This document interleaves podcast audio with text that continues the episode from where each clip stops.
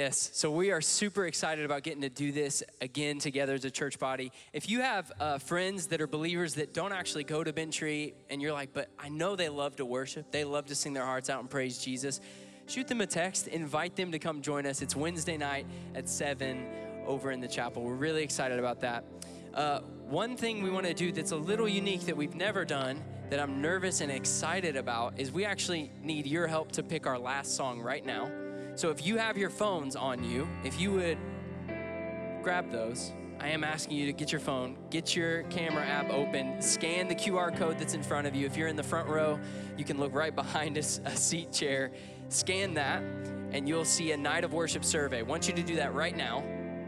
Yes, you do have permission to grab your phones, to open it. You'll have four songs uh, to vote on. We want you to click one of the songs, and then we'll let you know on our social media pages today which song we're going to add and we're, that we're going to do Wednesday night. Lizzie and I picked most of these songs, uh, but we would like your input. We want you to pick a song as well.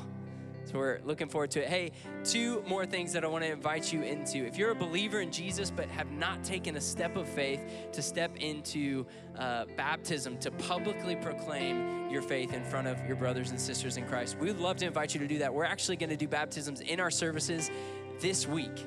So if you're curious about that or have a friend or a family member that's looking to be baptized, we'd love to invite you to go to bentry.org slash baptism. You can find out more info there and you can sign up to register. If you're a believer and if Bentry is where you call church home, would love to invite you to continue in worshiping. We can worship all different kinds of ways. There's worship happening all over the building here today. And one of those ways that you can do that is through generosity. We'd love to invite you to give here. You can do that through the app. You can do that through the QR code in front of you, or you can do that physically at the boxes at the entrances of the room. So hopefully you've voted by now, or at least narrowed it down to your top two. We're to jump into some worship again, we're going to sing a song called Holy Spirit. And uh, our life group was meeting a few weeks ago, and somebody in our life group pointed something out that I think is, is vital to the church gathering. He said, it's, it's one thing for you to be okay with the Spirit's presence, and it's a different thing for you to welcome the Spirit's presence. The Spirit of God is already here. There's nothing about the music that we play, there's nothing about how many people are in this room there's nothing that we could fabricate to create this extra spiritual environment. Scripture tells us that God indwells those who believe in Him with His Spirit. That's already a reality. But what I want us to be encouraged by this morning is that we don't exist to just tolerate the Holy Spirit's presence, but we exist to welcome the Spirit's presence. So, would you stand up with us as we worship together this morning?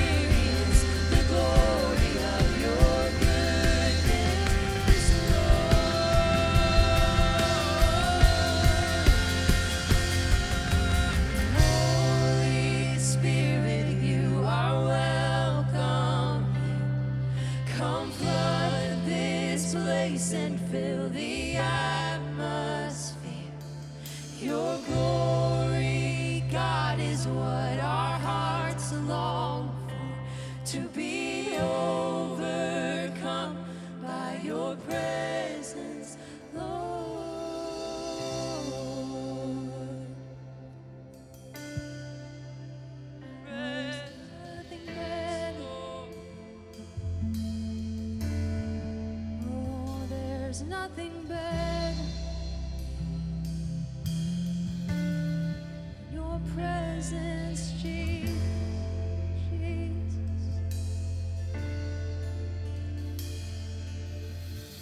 So I'll stand with arms high.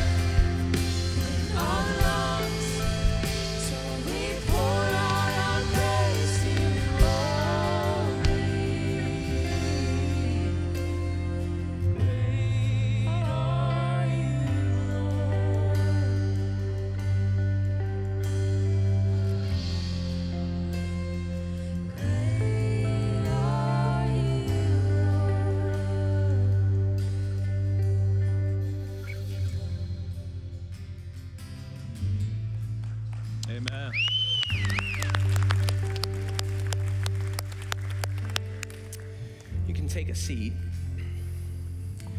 After this next song, we're gonna take communion all together. So if you wanna get your communion lunchable out and ready. For those of you who are worshiping with us online, this is a great time for you to get uh, something together for you to take communion as well. Hebrews, we, we don't know who wrote uh, the book of Hebrews, but we know that the author that wrote it was writing to Christians who were struggling to live life in the new covenant. They had put their faith in Jesus and then they found themselves being drawn back to the old covenant, back to the old system, back to Judaism. And in this beautiful book, we get to see what life is like in the new covenant as the author spells it out. And one of the things that the author is bringing up over and over again is that Jesus is the high priest and he's the sacrifice. We're gonna hop in mid thought here. I just want us to take a moment and look at something that is so profound. Hebrews 10, verse 11 Day after day, every priest stands and performs his religious duties.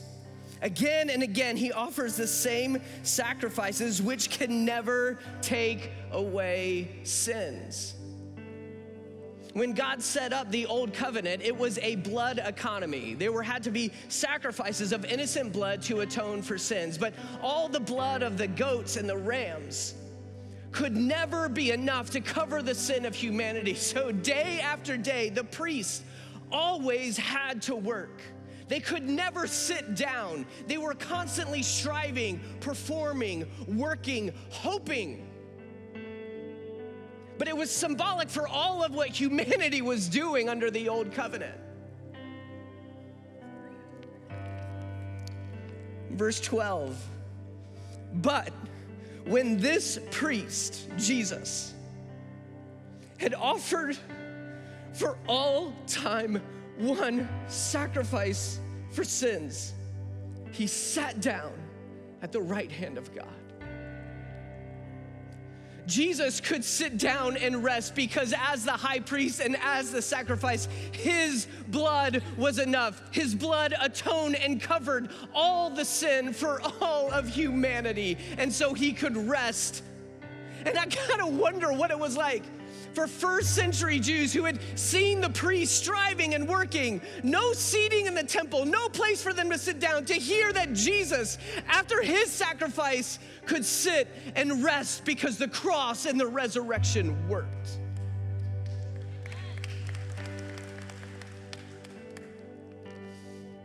Verse 14 says, For by one sacrifice he has made perfect forever. He has made you perfect forever.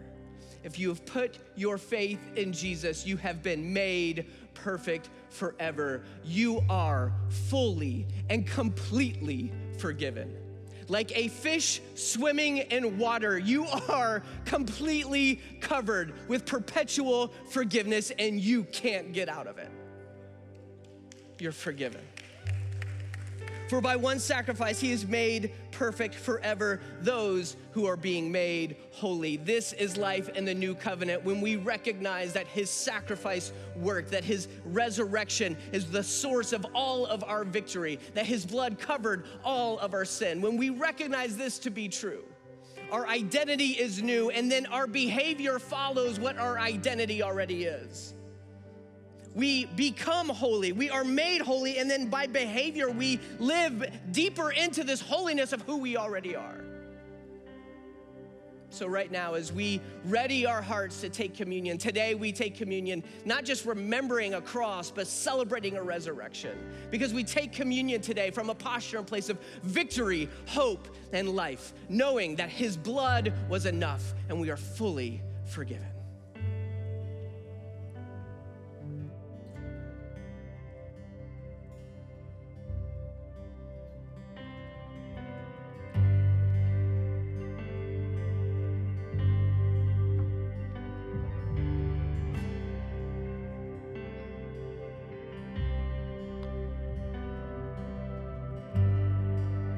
Everything changed.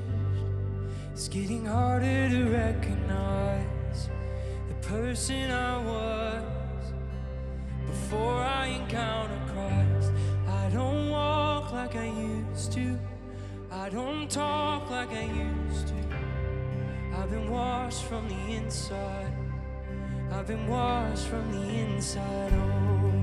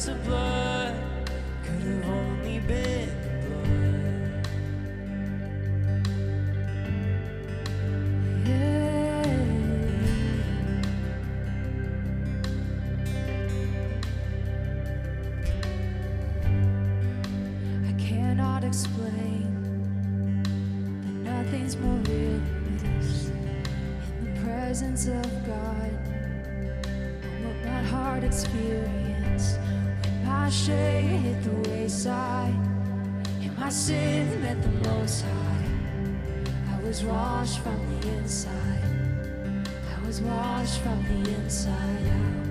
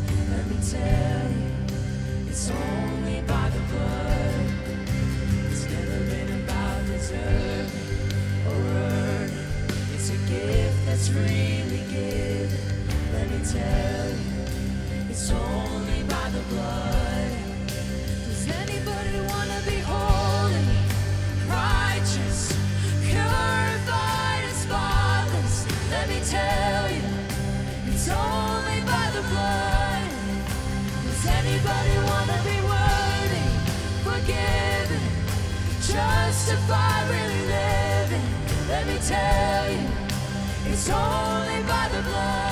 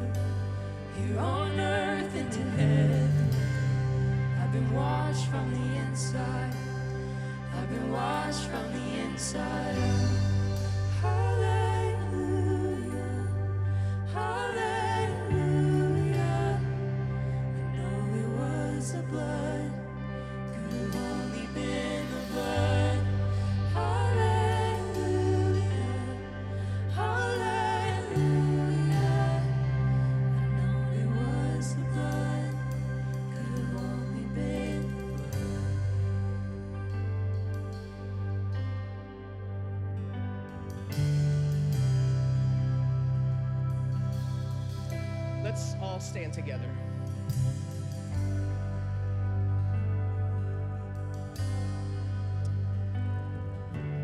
And what I'm praying today is for you. Is as we take communion, that this isn't a moment where we just remember a cross, but this is a moment where the Holy Spirit convinces you of who you are. So, what are your biggest regrets? What's the thing that is from your life that you still carry with you and you have guilt and shame over? I want you to take this moment right now and think of it. The things that you wish you never did. Jesus looks at you and says, Those sins are covered. You are fully forgiven. Matthew records the upper room. It says, While they were eating, Jesus took the bread, and when they had given thanks, he took it and broke it, gave it to his disciples, saying, Take and eat. This is my body.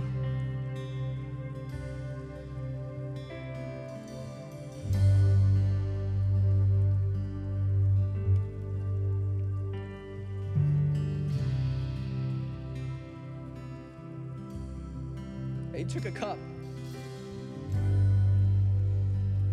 And when he given thanks, he gave it to them, saying, Drink from it, all of you. This is my blood of the covenant, which is poured out for the many, for the forgiveness of sins. Take and drink.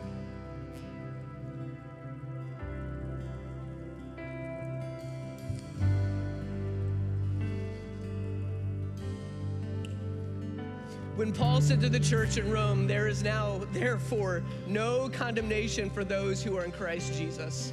That's not just true for you theologically, it's true for you actually. If you put your faith in Jesus, there is no condemnation for you. It is by the blood and the blood alone that we have been made holy. We've been washed from the inside out. You are new, righteous, pure, fully forgiven. And so now, as a church, let's take this moment as we're being convinced by the Holy Spirit of our righteousness in Christ to offer a sacrifice of hallelujah back to Him.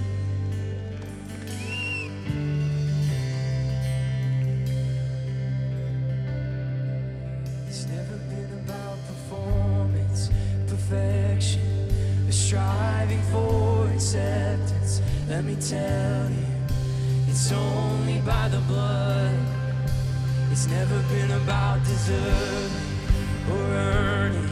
It's a gift that's freely given. Let me tell you, it's only by the blood. Yeah. Does anybody wanna be holy? righteous, purified and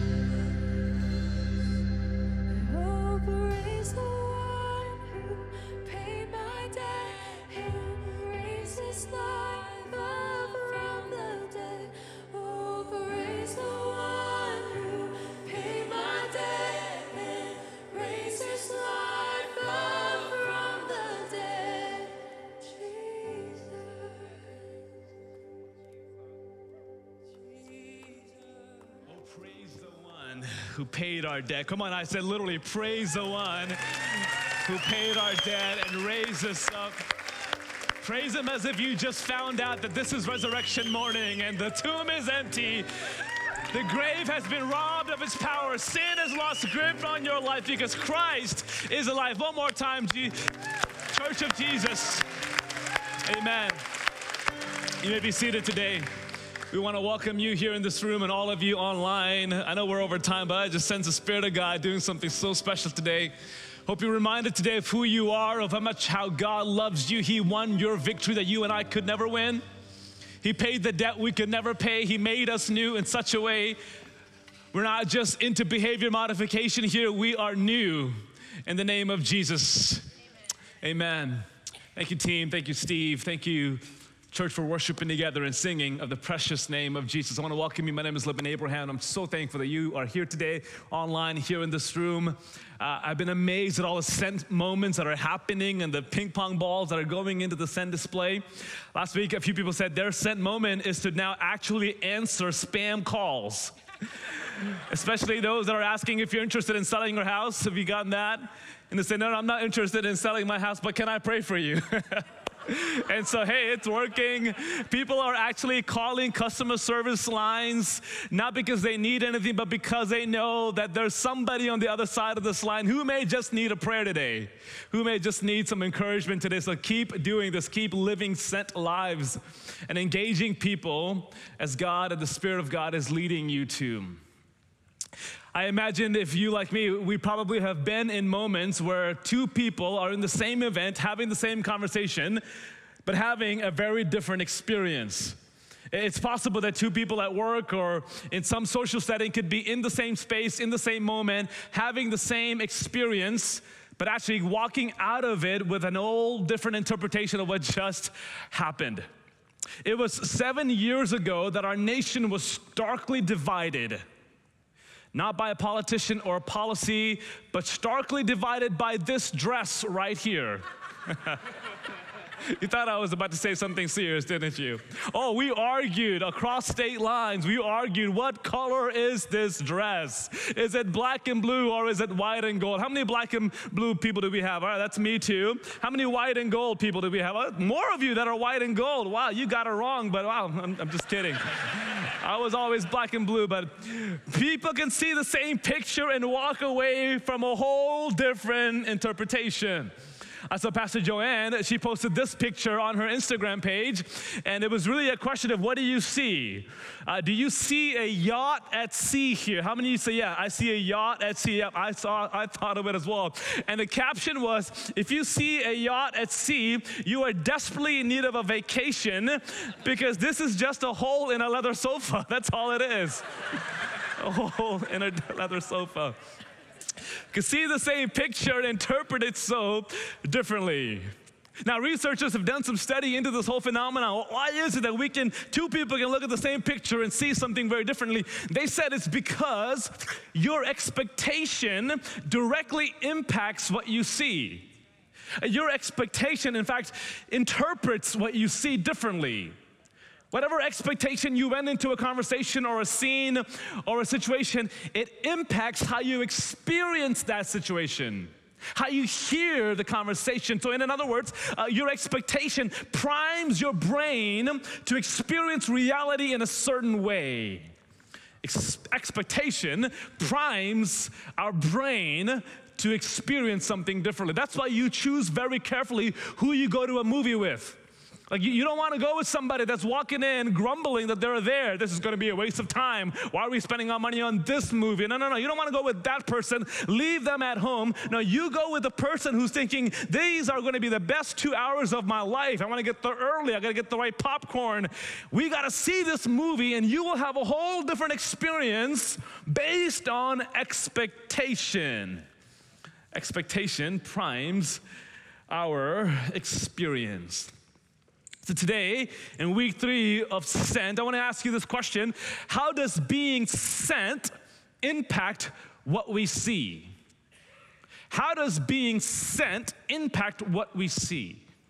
How does this reality of you being a sent person, endowed by the Spirit of God, empowered by His Spirit, how does it impact what you see or even who you see? You may be one of hundreds of employees in your workplace, one of hundreds of families who live in your neighborhood, one of many students in a classroom, but you, with the expectation and reality that you are a sent person by Jesus, does it change how you view your reality? Does it change how you view what you see, really see, the people around you? How does being sent impact what we see? What's amazing about the life of Jesus, especially in his three and a half years of ministry, is that in the 40 plus 101 encounters he had, he saw people vastly different than how they had ever been seen. Jesus was able to see through their exterior facade and their pedigree or motivation he saw beyond what they wanted and really saw what they needed. He saw a person for who they really were, their deepest needs. He saw people in a way they had never been seen before.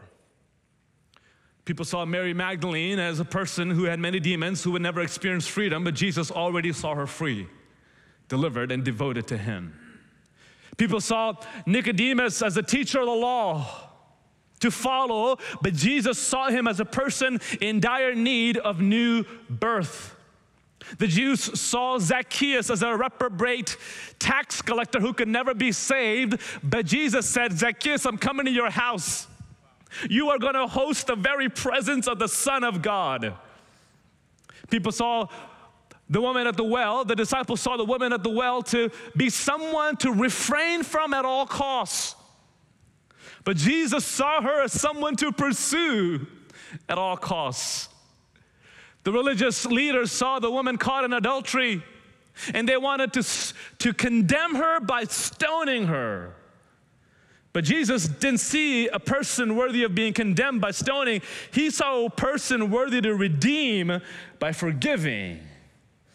The early church saw Saul, the greatest threat to the Christian church, this early movement, but Jesus in Saul, he saw Paul. Not a murderer, but a missionary. Jesus sees people differently. Every person he saw, he viewed them vastly different than how they had ever been viewed. And that's good news for you and I because Jesus didn't just see people in the Bible differently, he saw us differently. Jesus saw you and I differently than how anyone else had seen us. In fact, Jesus saw us differently than how we saw ourselves.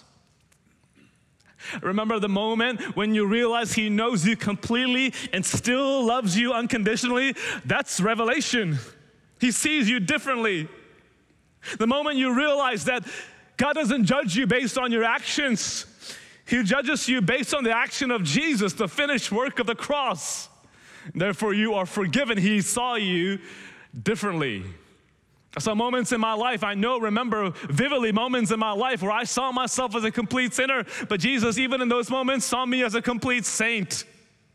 Didn't feel fit for ministry, but Jesus saw me fit for ministry, that He could still use me. And even in moments where I changed my view of me, I'm thankful that Jesus never changed His view of me. Oh, He sees us so differently.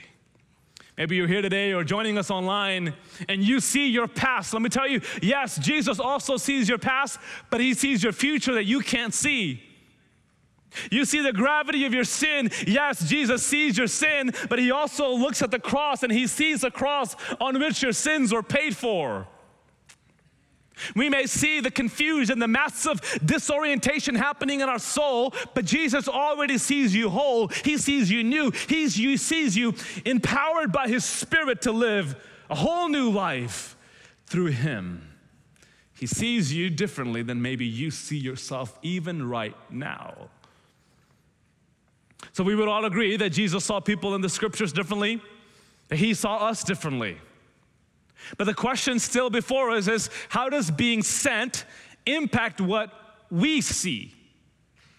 What we see, how we see people. We recognize that Jesus sees people differently, and we're grateful that he saw us differently. But sometimes seeing other people through the eyes of Jesus often becomes a task too great. Maybe even it's easier for us to see how Christ sees us through his eyes, but it, it's so difficult to see other people through the eyes of the same Jesus. Perhaps our culture or our upbringing has conditioned us to view people in such a narrow way. So we view people through their political affiliation and we seize or we never see people as Jesus sees them. We see people with who they hang out with or where they live, and we never see people through the eyes of Jesus. We may see people according to their titles that they've earned, the incomes they produce, the reputation that they've built, and we may never see people through the eyes of Jesus. We may see people through the lens of sexual orientation or gender identity. We may never see people through the eyes of how Jesus sees them. And the reality is that living a sent life is to see people through the eyes of the one who has sent you. Living a sent life is to, first of all, see people, letting the Spirit change your view, your perspective, and seeing people through the lens of the one who has seen and sent you. The disciples, as they walked with Jesus three and a half years, they begin to see people differently. They're walking closely with Jesus, letting the dust of his sandals fall on them, and they begin to see people differently. They weren't perfect at this, but especially post the Holy Spirit coming down, they begin to have a different perspective on people. The disciples of Jesus were with Jesus in John 5, where Jesus at the pool of Bethesda healed a lame, a crippled man who'd been laying there for 38 years. And this man gets healed. Everybody else just saw him as another lame, paralyzed person who's been there for 38 years. But Jesus comes and says, Do you want to be made whole? Do you want to be seen? And he heals that man and he walks into the temple rejoicing. Well, in Acts 3, just after Acts 2, and the Holy Spirit comes down, the Spirit of God changed their perspective on people. And the disciples in Acts 3 find themselves in the presence of another lame man. And notice how they saw him differently than ever before. Acts 3 opens up like this, verse 1, and reads Now Peter and John were going up to the temple for the time of prayer at 3 in the afternoon. Peter and John are going into the temple for prayer. It's fascinating that, especially in the early sections of Acts, Luke records, Luke who's writing Acts, records Peter and John always hanging out together, always going to places together. It's because I think that when Jesus sent the 70 out two by two, this was a set of pairs. That Peter and John were a set of sent people, a pair of sent people. So they're going together and they are now going to the temple in the time of prayer. There were three times of prayer in the morning, noon, and afternoon. And here in the afternoon session, Peter and John are going to the temple to pray. And usually, according to Acts 2, they would go to the temples to pray and to bear witness of who Jesus was, to talk about Jesus. In the morning and afternoon times of prayer coincided with the times of sacrifice. So a lot of people will be coming in the afternoon hour to offer their sacrifice. And here, Peter and John, seeing themselves as sent, are headed to the temple in the time of prayer. Heading into the time of prayer, going to the temple in verse 2, Luke records and says this A man who was lame from birth was being carried there. He was placed each day at the temple gate called Beautiful, so that he could beg from those entering the temple. A man every day is getting carried, a man who is lame from birth. The little word there is he's been lame since his mother's womb. And every day he gets carried and placed at a gate called Beautiful. A lot of people who would have seen him would have thought he's cursed because he's been lame from birth. He can't walk. Surely the sins of his parents or grandparents have now caused this man to be lame. But each day he gets carried out and placed in front of the gate called Beautiful. The gate called Beautiful was one of many gates that you would take to enter the temple courts, but this was perhaps the most magnificent, historians say, the most magnificent gate in the temple. It stood 75 feet tall high. It would take over 20 men to move this gate. It was made of Corinthian bronze, unlike other gates, and it was beautifully plated with silver and gold. Beautiful, stunning gate into the temple courts.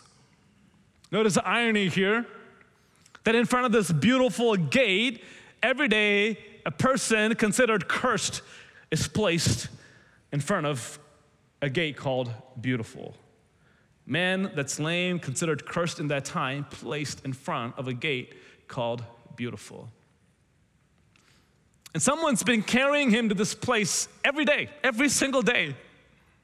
And Peter had, and John are going to the temple every day, every single day. Meaning, this is not their first time to see him. They have seen him. They know exactly where he's going to be placed. They know exactly what he's going to do. They have seen this man every single time, at least daily, when they go to the temple. This man is there at the same time being carried in in front of the gate called Beautiful. But this time was different. This time they didn't just see him, they really saw him. Same place, same people, same temple, same gate, but the whole experience was different. Verse 3 When he saw Peter and John about to enter the temple, he asked for money. And Peter, along with John, looked straight at him and said, Look at us. Look at us. Verse 5 reads So he turned to them, expecting to get something from them. But Peter says, I don't have silver or gold, but what I do have, I give to you in the name of Jesus Christ of Nazareth. Get up and walk. Peter and John are going to the temple as usual. This man gets carried out to the gate called Beautiful as usual. But this time, Luke uses a very unique word to describe how Peter and John looked at them. It's not the common word blepo used in the New Testament for seeing, it's the word attensios. Attensios, meaning to look straight at somebody, to stare at them to a point where they're uncomfortable. Not to gaze, not to, not to glance, but to actually gaze at them, to put your eyes on somebody, to fix your view, to fix your eyes on someone, attensios. It's from where we get the word attention. Attention. So Peter and John every day they go, they see him, they glance at him every day, but this time they actually paid attention to him. This man that's been in their route every single day, they would usually go to the temple to pray, but this man, they finally see a real person with a real need who has been sitting outside of the gate while they often rush into the gate. They see him, they look straight at him, they pay attention to him. For the first time, perhaps ever, they see him for who he actually is. They say to him, Look at us. And this man confidently looks at them, thinking, hey, this is gonna be a good day. I'm gonna get some good spare change today, a good day of alms, because as people enter the, the temple, usually people would be, would be disposed to, to throwing in a few coins into the tin because they're about to go off for sacrifices, and they knew that God cared somehow about caring for the poor, so they would throw a few coins in. So he's thinking, surely I'm gonna get a good payday today. And he looks at them because maybe for the first time he saw two people that actually cared. He felt noticed, called out, seen by Peter and John. So, as these two people, as Peter and John invite this man to look at him, he wants money but Peter and John offer him mercy. They see him through the eyes of Jesus as they look straight at him. I believe in that moment they were moved with the same compassion that Jesus was moved with when he saw the multitudes hungry and without a shepherd. He's hoping for money, but they're about to give him the mercy of God. This man is begging for money, but he's about to be invited into a miracle a miracle that money cannot buy. This man is hoping for some spare change, but Peter and John are about to invite him into a life change to the power of Jesus. Let me tell you, don't go looking for spare change when Jesus is inviting you to life change through his miracle working power. So he looks at them begging for money, and Peter says, Silver and gold have I none, but what I do have I give to you. In the name of Jesus of Nazareth, get up and walk. Imagine the scene this cursed man, this lame man, standing in front of a gate called Beautiful, beautifully plated in silver and gold. And through this man made gate of silver, gold, and Corinthian bronze, you would enter a man made temple, beautiful also, with many stones of various materials.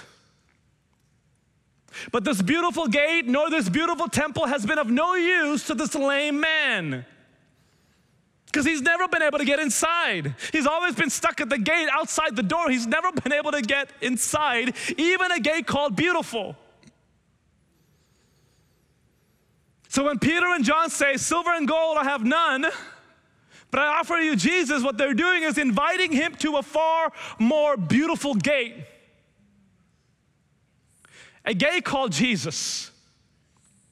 Not a temple built by human beings, by the hands of men, but a temple built by God Himself. A permanent, a spiritual place where He can enter. So they said to him, Silver and gold have we none, but who we have is Jesus. And we give you Jesus in the name of Jesus. Get up and walk. A far more beautiful gate named Jesus, through whom all can enter the presence of God. Peter and John are poor in gold, but they are rich in God's grace. Peter and John are poor in silver, but they are rich in the Savior's power. Peter could say with the Apostle Paul in Second Corinthians when Paul says in 6, chapter 6, verse 10, as grieving, yet always rejoicing, as poor, yet enriching many, as having nothing, yet possessing everything. Silver and gold I have none, but I've got Jesus to share with you. We're poor in the terms of money and influence or power, but we're so rich in grace because Jesus is living on the inside of us. And what I want you to know sent once, the people of God who are being mobilized across our city in your workplaces, you may ha- not have what everybody else has, but you have what money can buy. You already possess everything you need. It's the Spirit of God living inside of you, by whom we cry, Abba, Father, through the finished work of Jesus. And just as in that moment in Acts 3, that power of His Spirit still changes lives. It still performs miracles. It still transforms the lives of people. It is still sending people who are still laying at the outskirts of the beautiful gate, saying, I don't have what you may want, but I got what you really need. In the name of Jesus, get up and walk. It's amazing as Peter and John speak to him and they speak a word of a miracle, but he actually doesn't get up and walk. The story isn't over there. So Peter actually does something incredibly special. Look at verse 7. Then, this is after the spoken word of a miracle, then taking him by the right hand, he raised him up. And at once, his feet and ankles became strong.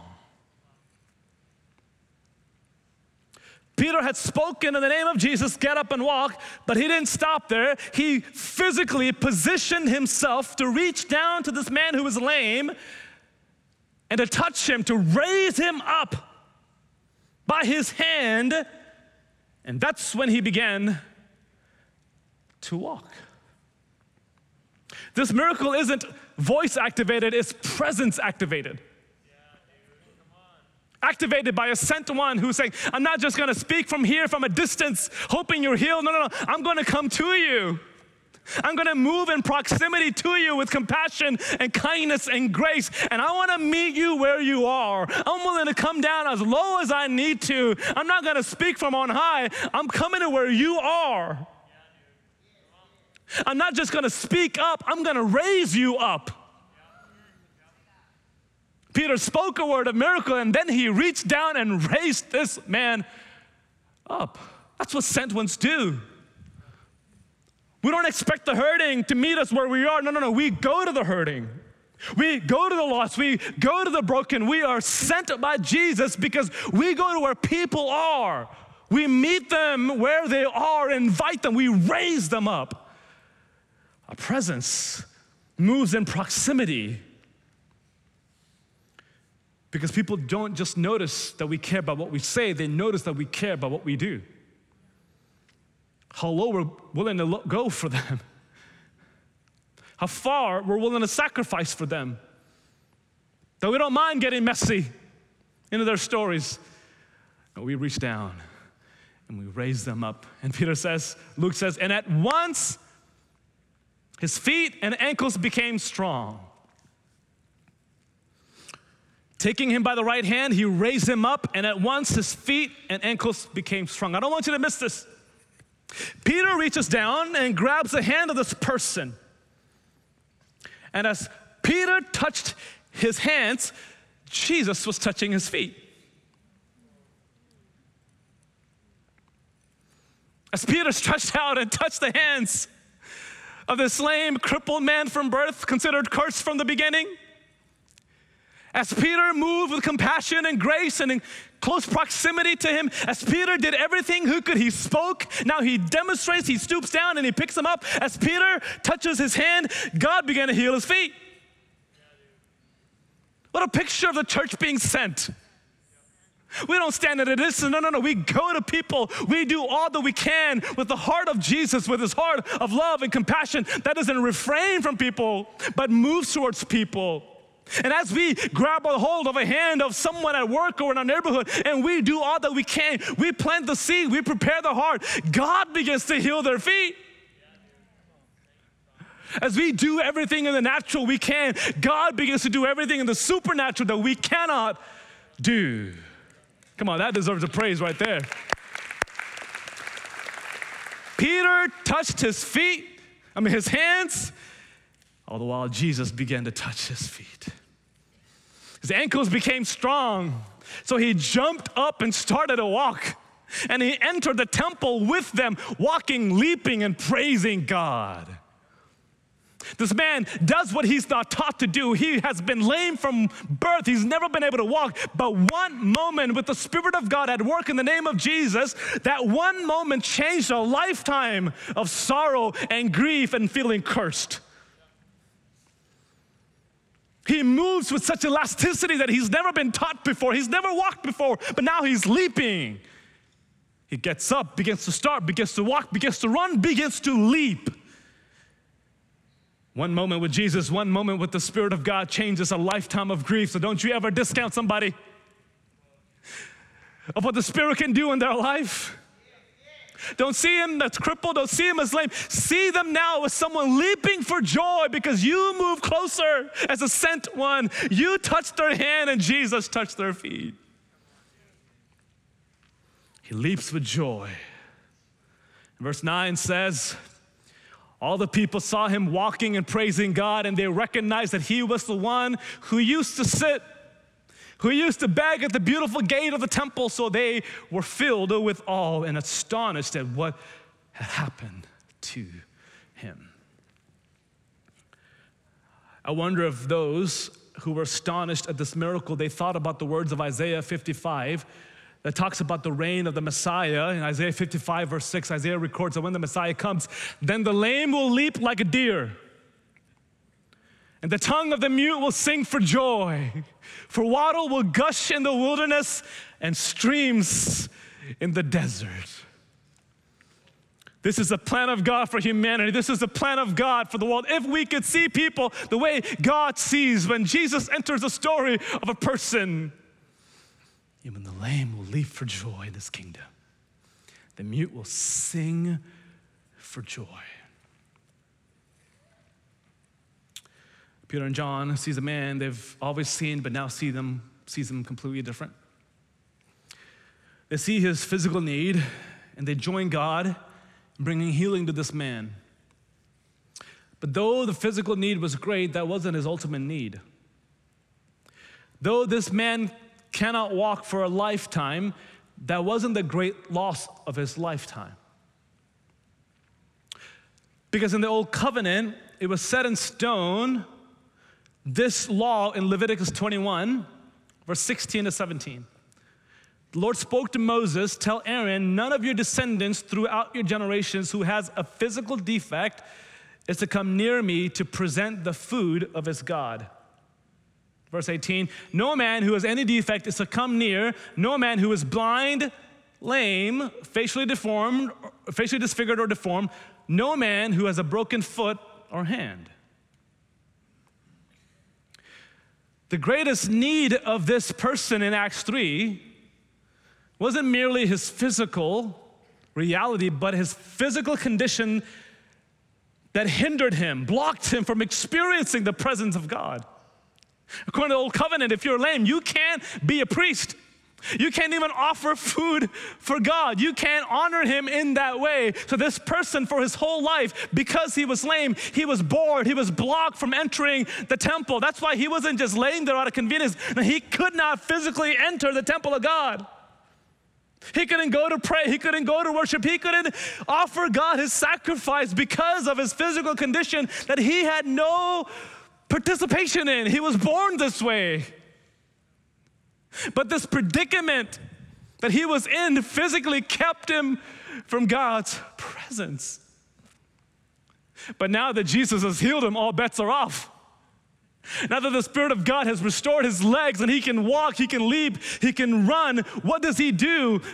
Acts 3 8 says, So he jumped up and started to walk. And where did he go? He entered the temple. First time in his life, every day he's been laying outside the beautiful gate. Now, with his legs that are functioning, he can run into the temple. He didn't run home, he didn't run to Starbucks. No, no, no. He went to the temple,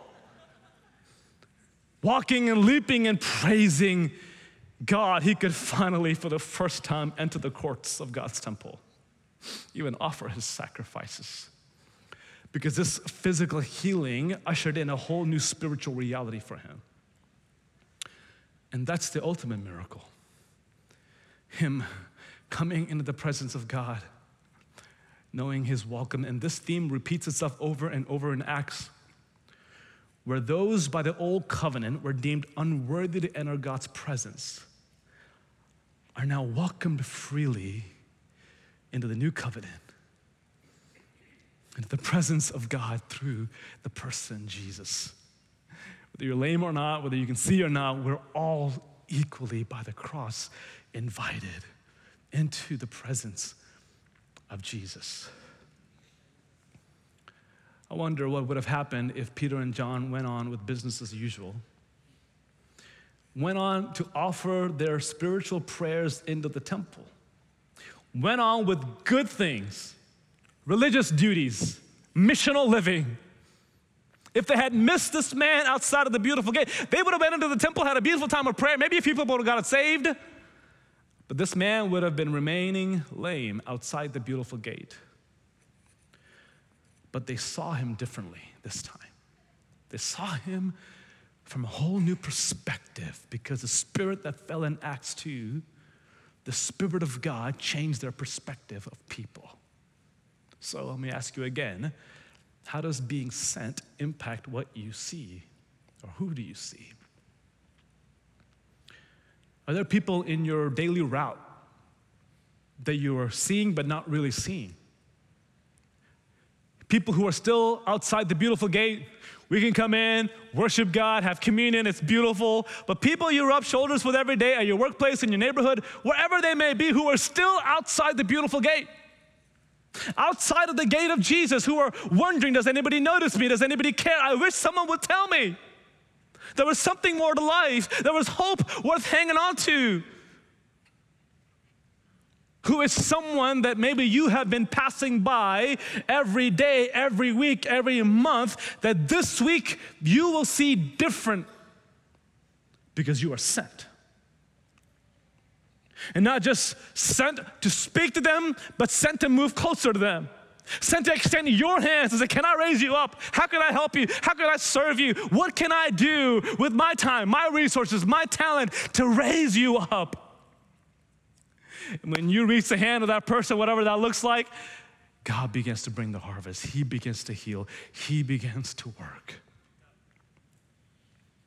So, this is what I'm asking you to do this week. In fact, if you can do it right now, you've already spotted your phone earlier for what we did with the worship night, but this week or today, before you leave campus, here's what I want you to do. You can grab your phone right now. I want you this week to put on your calendar every day for the next six days. At the same time, this reminder who do you see? So pick a time, preferably a time where you're around people. Maybe at lunchtime, when you're at the gym, when you're on a walk. Pick a time for the next six days and put it into your calendar. Actually, insert it into your calendar a reminder this statement Who do you see? I'm gonna put mine at six o'clock because all day long I'm with church staff members. And that's amazing, but I think most of them know Jesus. All of them do. So I'm gonna pick a time where I'm at a soccer practice with Avery or in my neighborhood or meeting somebody for coffee after work to remind me who do you see? Who do you see? Put it in your calendar this week. And when that reminder pops up at that time every day, pause for a moment. Ask the Spirit, who are you showing me that I've never seen before? Who are you giving me a new insight into that I walked by every day? I've seen all week long, but this time I want to see them differently. And pray for yourself in that moment to be sent to them with the right words. And it may be a spiritual conversation you begin with them, or it may be as simple as, hey, I know we've been around each other, but I've never introduced myself. That may be it, but that could be the beginning of a harvest. I know Rick Warren, he talked about what he called apology evangelism, where he said, hey, if you've been living around neighbors that you've never met, just go to them and say, hey, I've been living around you for 20 years. I've never come to tell you the most important thing in my life. And just leave it there and see if they're curious to hear what the most important thing in your life is. Who do you see? Who do you see? I believe as all week long, people are reminded with this reality of who do you see that you've been passing by? How can you engage? How can you move toward them? How can you bring them maybe not what they want, quote unquote, but what they really need the gospel message? God will begin to heal people. He'll begin to heal their soul. He'll begin to bring them into a relationship with Him so that they can now join you, not outside the beautiful gate, but inside the gate of His presence, leaping for joy. Because the reality is, you and I, we were the beggars in bondage at one point. We were outside the beautiful gate, but God sent someone. We were paralyzed from birth, unable to walk with God unable to rejoice in his presence, but God sent a family member, a coworker, someone with the message of Jesus to say, Here's Christ crucified, I'm offering you. Get up and walk. So now we go outside the gate. Who can we look for, God? Who can we bring into the gate with us? And here's the amazing thing Jesus would also often go into the temple. And Jesus was going to the temple at the same time that this lame man was being carried. Can you imagine how many times Jesus walked by this man? And Jesus could have healed him.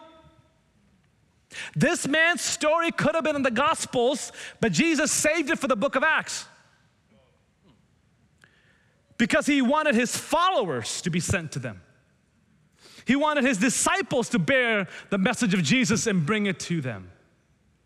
Not because he couldn't, but he wanted us to participate. So I just wonder who has Jesus reserved for you to reach? Who has Jesus reached, reserved, saved for you to go, for you to reach them? Who do you see? Let's pray. Father, help us to see differently. Because we're sent, we see differently. Not through our eyes, not through our culture's eyes, not through preconceived notions. No, no, no. We see through the eyes of the one who sent us.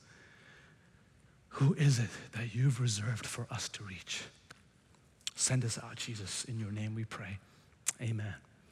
Thank you for joining us in worship. And today, if you're here and you're recognizing for the first time Jesus sees you differently, join us in the prayer room. We would love to help you take your next steps. We've got sent groups happening as well. And I want you to know next Sunday, We've got baptisms, and if you're here today and you want to go public with your faith in Jesus, or if you've never been baptized, we're going to have baptisms in the service. What a beautiful way to celebrate those who have been healed and made whole on the inside by the power of Jesus. We would invite you, if you haven't yet been baptized, come join us for baptism. I love you. Have a great next few hours.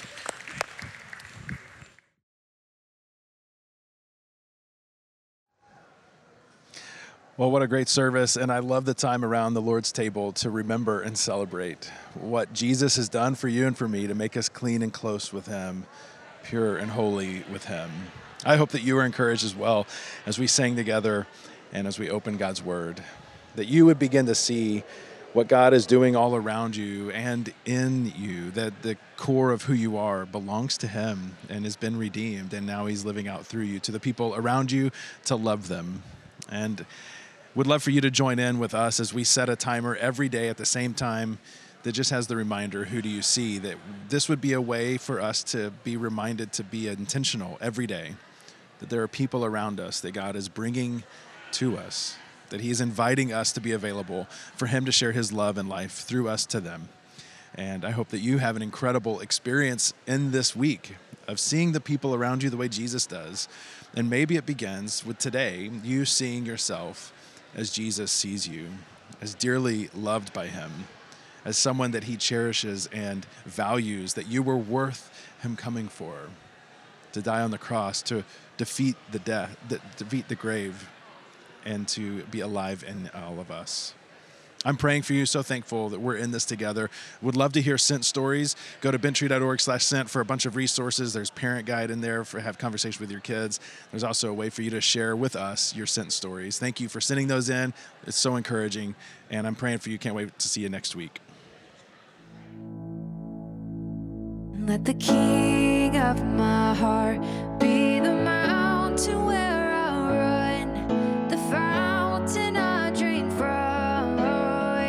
my song. Let the king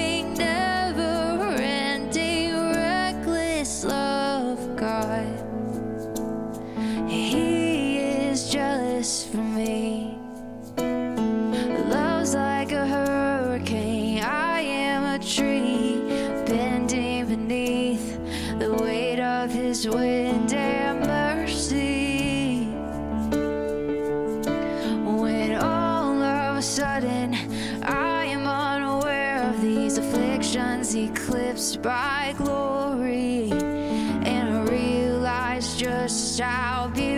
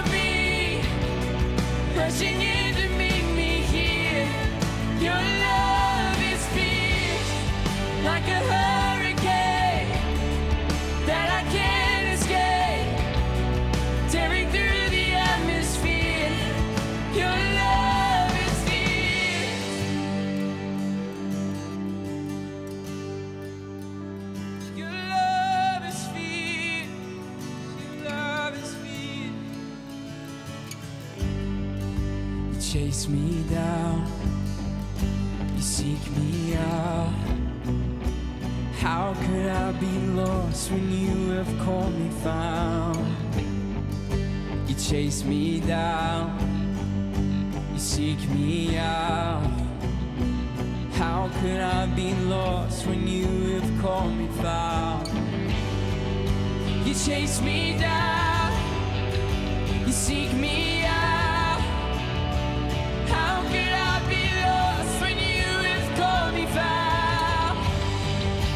chase me down.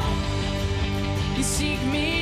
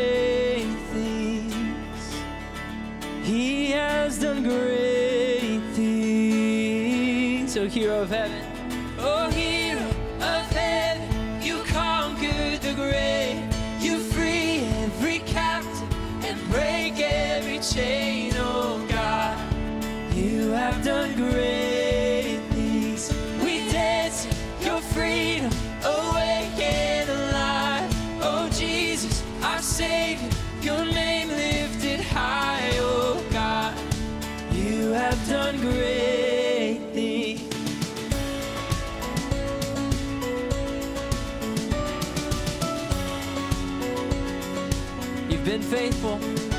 You've been faithful through every storm. You'll be faithful forevermore. You have done great things, and I know, and I know you will do it again. For your promise is yes and amen.